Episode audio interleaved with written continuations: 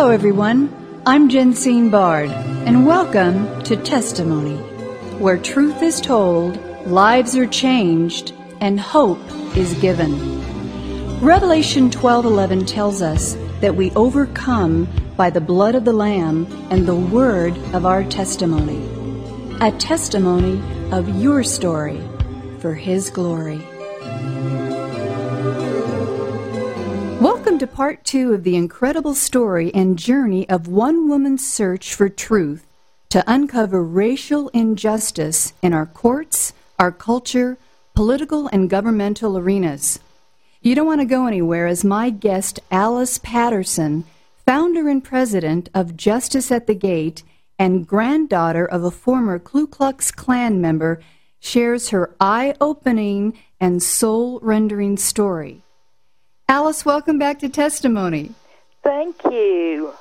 Alice, it is such an honor and a privilege to have you with us today on this program, and I know that my introduction of you doesn't even touch upon all that you've done. You've written a book called Bridging the Racial and Political Divide, and if people want more information, I want to let them know up front to go to w w w dot justice at the gate dot org. That's J U S T I C E at the gate dot org. And you can purchase a copy of this amazing book. I think it should be required reading in every school. It's just phenomenal. Anyway, for the benefit of our listening audience, if you've missed part one, the controversial book, which some are saying, Bridging the Racial and Political Divide, we have with us today Alice Patterson. Now, Alice, in this segment, I would love for you to pick up where we left off, go a little deeper, and talk about some of the shocking truths that you talk about in your book. Well, one of the things that really surprised me happened after a black pastor who had been a lifelong Democrat. He was asked to pray at the Republican convention because he was a friend of the governor's. And while he was there, he went to our prayer rally and heard a white guy repent for racism, and it so touched his heart that he changed parties in the middle of the convention, saying, I came into, into this convention a, a Democrat, but I'm leaving a Republican because God is in this place. And that would be wonderful if that, if that was true in all the Republican parties in the nation. But when I was just chatting with him one day, because he had um, he has a polling place in his church, and I had seen the uh, the get out the vote manual that he has when they when they uh, he had fifty-nine hundred households in his church, and they they uh, rent the buses, and they have a coordinator in all the Sunday schools, et cetera. So I asked him to tell me about when he was a national delegate to the Democratic Convention, and he said, I've never been a delegate. Well, I said, well, you have been a state delegate. You mean you haven't been a national delegate? Because he has a polling place in his church, and he's who's who with uh, Democratic uh, politics have been in his church. And he said, I've never been to a convention till Miss Susan asked me to pray at the Republican convention.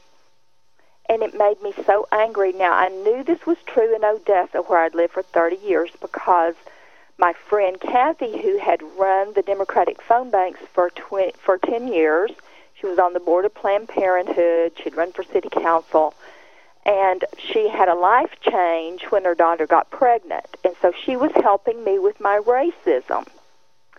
And so I was asking her, what do you do um, in the general election? We buy tacos and beer for the Hispanics and bus them to the polls. We buy barbecue for blacks and bus them to the polls. And I said, well, what do you do about precinct conventions? And precinct conventions are the entry-level meeting that happened in Texas at the night of the primaries on the Democrat and Republican side. And if you vote in the primary, you can go to the precinct convention, and then you vote on the platform, issues that become the platform or the ideology of the party, and then you also eventually vote on the leaders of your party. And, pa- and Pastor Jackson told me that, you know, uh, Kathy said, we don't tell them about precinct conventions. We bus them to the polls for the vote, but we don't tell them about precinct conventions.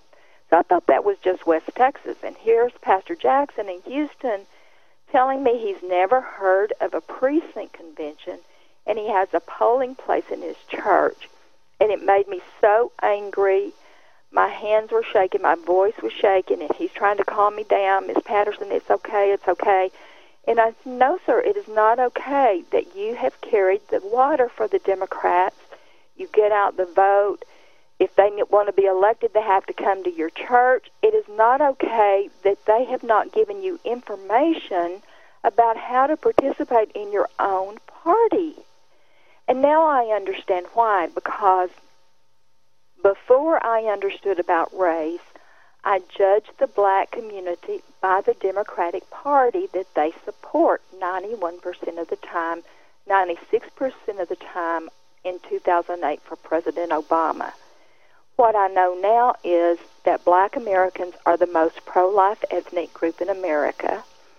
They are the most pro, um, traditional marriage group in America. They are the most pro-school prayer religious group in America. And they haven't been invited to participate in their own party because their values are opposite of the Democratic Party, and the people in charge of the party would lose their issues and their power. Exactly. And this brings me to, I think, a crucial point that you make in your book regarding education.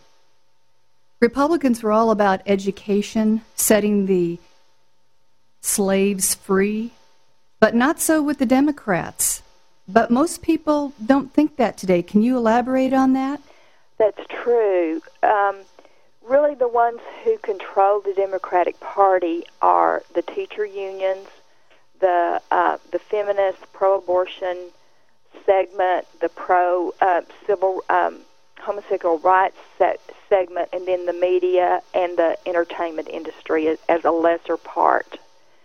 And a book that I read by former Secretary of Education Rod Paige called The War Against Hope.